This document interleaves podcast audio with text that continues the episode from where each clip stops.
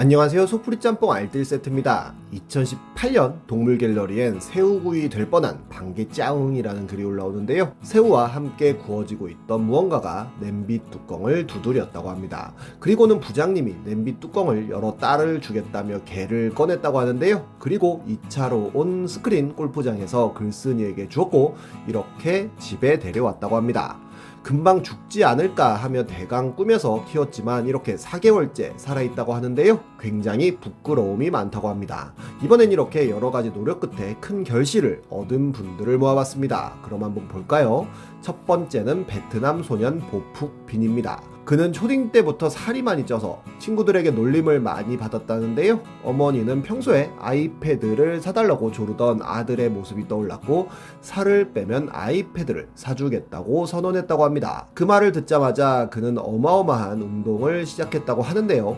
하루 최소 2시간씩 운동에 식이요법까지 병행을 하였고 그렇게 조금씩 변해가는 본인의 모습을 보며 뿌듯함을 느꼈다고 하네요. 결국 어머니께서 아이패드를 사주셨다고 하는데요. 이미 학교 친구들 사이에선 몸짱으로 유명해져 여학생들에게 인기를 얻고 있었고 이미 아이패드를 얻었지만 꾸준히 운동을 하여 지금은 아예 보디빌딩 대회까지 나가는 선수가 되었다고 합니다. 다음은 고소한 우유 찾아 삼만리 떠난 블로거입니다. 스마일맨이라는 블로거는 초딩 때 친구네서 먹었던 파스테르 우유가 너무 맛있어서 큰 충격을 받았었다는데요. 이후로 우유 맛은 모른 채 살아오다가 어른이 되어 다시 마신 파스테르 우유의 맛은 롯데가 인수한 이후라서 그런지 그때의 그 맛이 아니어서 실망했다고 합니다. 그러다가 지인 집에서 목장 우유라는 것을 보고 그 맛일까 싶어서 먹었지만 그냥 깨끗한 우유 맛이었다는데요. 예전 파 파스텔 맛 우유 같은 거 없냐고 지인에게 물어봤고 무항생제 우유를 추천받아 바로 사서 먹어봤는데 역시 그 맛이 아니었다고 합니다. 그래서 우유 찾아 삼만리를 시작했다며 글을 시작하는데요. 우선 동네 마트에 들러 우유들을 찾아보았고 야쿠르트 아주머니도 만나 우유를 사고는 내추럴 플랜 프리미엄이라는 초고가의 우유도 예약 주문하고 멸균 우유를 사서도 먹어보고 저온 살균 우유를 구매하기 위해 이마트도 갔다고 합니다. 그렇게 상하 목장 슬로우 밀크부터 고르고 메이루유 오리지널도 골라서는 바로 먹어봤다는데요. 바로 옆에 홈플러스에도 가서는 PB 저온 살균 우유도 사고 이것저것 다 먹어봤지만 옛날 파스텔르 맛은 안 났다고 합니다. 그리고 다음날 둘의 생협이라는 곳에 가서 우유를 또 사봤다는데요. 역시 그 맛은 아니었다고 합니다. 결국 마트에선 그 맛을 못 볼 거라 생각하고는 밀크홀이라는 곳에 갔다고 하는데요. 거기서 우유병에 들어있는 우유를 구매했고 바로 마셨지만 역시 그 맛은 아니었다고 합니다. 그리고 집에 와서는 인터넷으로 주문했던 목장 우유들을 unboxing 했다고 하는데요. 역시 그 맛은 아니었다고 합니다. 편의점에서 멸균 3.4 우유를 사 먹어봤지만 그저 고소할 뿐 그 진한 맛은 아니었다고 하고 하도 우유 타령을 하니 여친이 사다 준 덴마크 무항생제 우유를 먹어봐도 3.4 멸균이 나왔다고 하네요. 야쿠르트 아주머니에게 예약 주문했던 내추럴 플랜 프리미엄 우유가 도착해서 마셔봤는데 역시 그 맛은 아니었다고 합니다. 그리고 코스트코에서 파는 갈색 딱지 얼리브 우유를 사러 갔다고 하는데요. 역시 그 맛은 아니었고 무난한 저온 살균 우유 맛이었다고 하네요.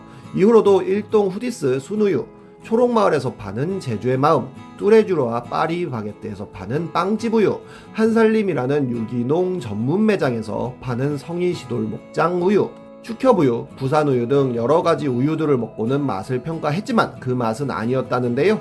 나중에는 메일우유에서 이렇게 우유 선물도 보내줬다고 하네요. 나중엔 이렇게 해외의 우유들도 사 마시고 계시다며 사진을 올렸는데 옛날 파스테르 맛 우유는 찾으셨을지 궁금합니다. 설명란에 블로그 주소도 올려드릴 테니 궁금하신 분은 한번 보시길 추천드립니다. 다음은 자전거의 전설이 된 냉면집 사장님입니다. 김파룡 사장님인데요. 이분은 1983년 19살에 15,000원만 가지고 무작정 삼척에서 서울로 와서는 청계천의 한 식당에서 식당 보조로 일을 하셨다고 합니다.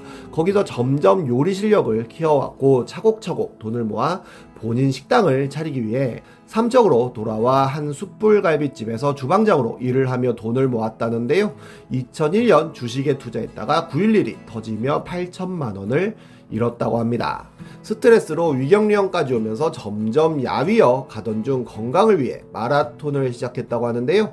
동네에 구비구비라는 MTB 동호회가 생기면서 처음으로 자전거를 접하게 되었고 동호회에서 뒤처지다 보니 혼자 연습을 했는데 9시 넘어서 식당 일을 마치면 봉황산과 삼척대학교에 가서 경사 15도의 언덕을 20번 이상 오르내리는 훈련을 했고 그렇게 2004년 자전거 탄 지 반년 만에 대관령 hill climb 대회에 참가해서는 그룹 1위를 기록했다고 합니다. 심지어 대회 당일 식당 일이 늦게 끝나 늦잠을 자서 cleat 신발과 장갑, 물통 같은 장비를 놓고 와서 운동화에 맨손으로 헬멧과 고글만 빌려 쓰고 출발하여 얻은 쾌거라고도 하는데요. 이후로 밥 먹듯이 1위를 하고 uphill왕이라는 별명까지 얻었다고 합니다. 그런데 2008년 교통사고를 당해 양쪽 복숭아뼈가 으스러지며 장애 6급 판정을 받았다고 하는데 더 이상 자전거를 탈 수 없을 것이라고 했지만 다시 자전거를 타기 시작했고 지금도 가끔 대회를 나가며 냉면집을 하고 계시다고 하네요.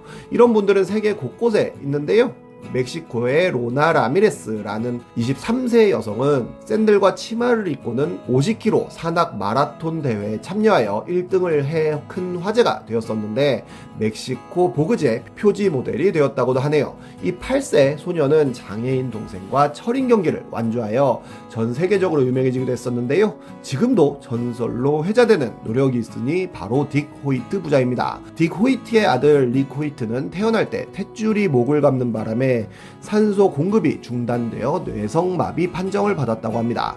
아이가 8개월쯤 되었을 때 의사는 아이를 포기하라고 했다는데요. 아버지는 포기할 수 없었고 아이의 손가락을 사포에 대고 그려가며 알파벳을 가르쳤다고 합니다. 릭이 10살 되던 해에 터프트 대학의 공학자들이 릭의 의사 표현용 컴퓨터를 만들어 주었고 그의 생애 첫 마디는 NHL 팀인 브루인스 파이팅이었다고 합니다. 스포츠와 함께 할 때 릭은 보통 사람임을 느꼈던 건데요. 그리고는 아버지에게 제가 달릴 수 있다면 장애가 없는 보통 사람의 기분을 느낄 것 같다고 이야기했고 아버지는 그 즉시 직장을 그만두고 아들과 함께 마라톤을 시작했다고 합니다. 첫 해에는 완주에 실패했지만 다음 해에는 성공했고 아들은 아버지에게 오늘 난생 처음으로 제 몸에 장애가 사라진 것 같다는 생각을 했어요 라는 말을 했다는데요.